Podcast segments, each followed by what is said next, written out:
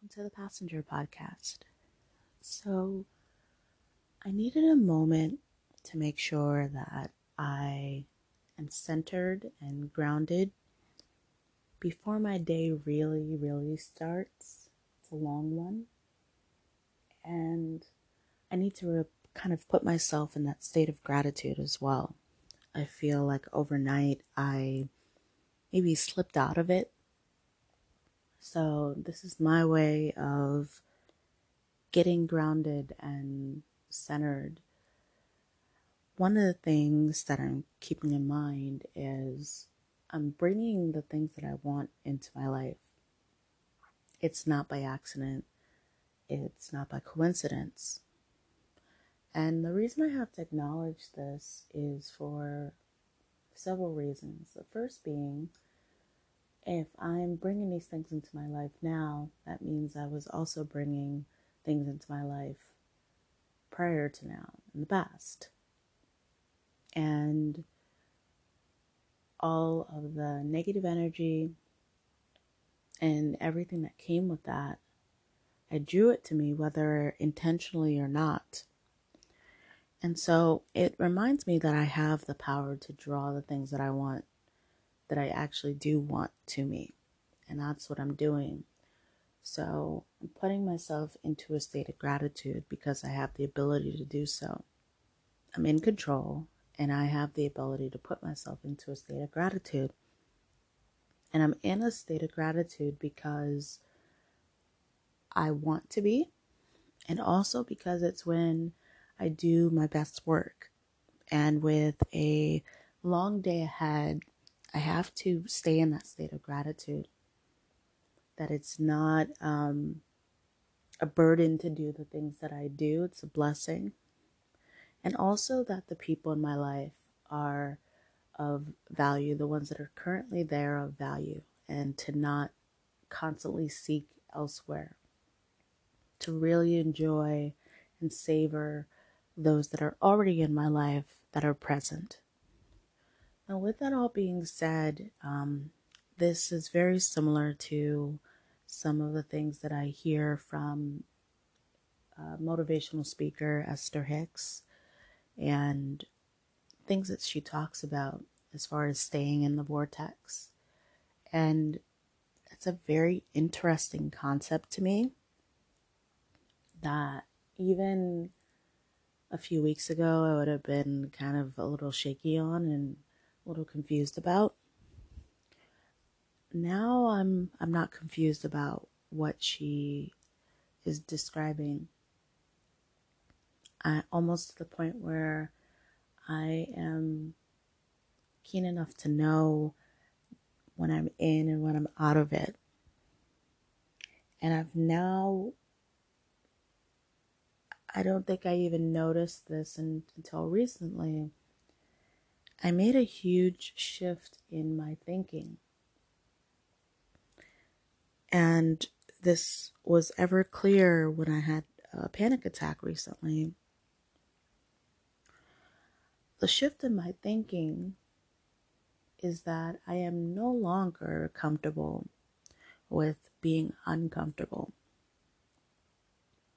That is a huge shift that I actually had to be reminded of that I had reached that level of understanding. That's something I never even imagined. It wasn't even a goal of mine because I didn't even think it was possible. Even under the most ideal circumstances, definitely not in the less ideal. And so I'm able to recognize that I'm not meant to exist in a place of uncomfortability. That is deeper than even I know, and not something that will ever fit in one episode. there are a lot of things in life that prepare us to be uncomfortable constantly. It doesn't mean you're always comfortable, but there are a lot of things in life that almost um, almost curate us to exist in uncomfortability as our permanent state. That that's somehow just the price we pay for living. That you're always going to be uncomfortable. And yes, life's not fair. But unfair 24 7, there's something a little bit off about that. And I'm starting to see that and understand that my values and morals don't necessarily align with what led me to this point. And that's okay. But now what do I do about it? And it's my time to stand and honor myself and utilize the values and principles that I know to be true and not constantly seek conflict or validation of whether those things are true or not. I'm past that point in my development where I'm not seeking um, corrective action. I'm not seeking someone to um, assure me that the path that I'm on is right or not. Past that point. And even even with a little resistance, still working, but I'm also getting past the point where the path being questioned is is even an issue. Question it all you want, doubt it all you want. I'm still going to go down the path that I see for myself, that I created for myself. It's not just happenstance. And so I say all this to say that vortex that Esther Hicks speaks of. It's it's this state of mind for me that I am in control. Things are not just happening to me. I'm not a victim of circumstance.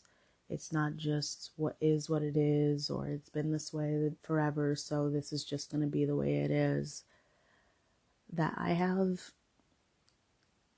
I have power over my domain and domain is me.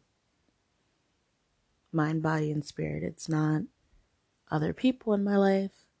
They're going to do what they're going to do. And it's not anything um, outside of myself. No, I can use my influence and my power um, to alter the things around me. But that's that's an organic thing. It's not it's not a you make a left, go this way, move. It's not that. You literally can move and change your world with the energy that you put out into it. You don't have to say one word.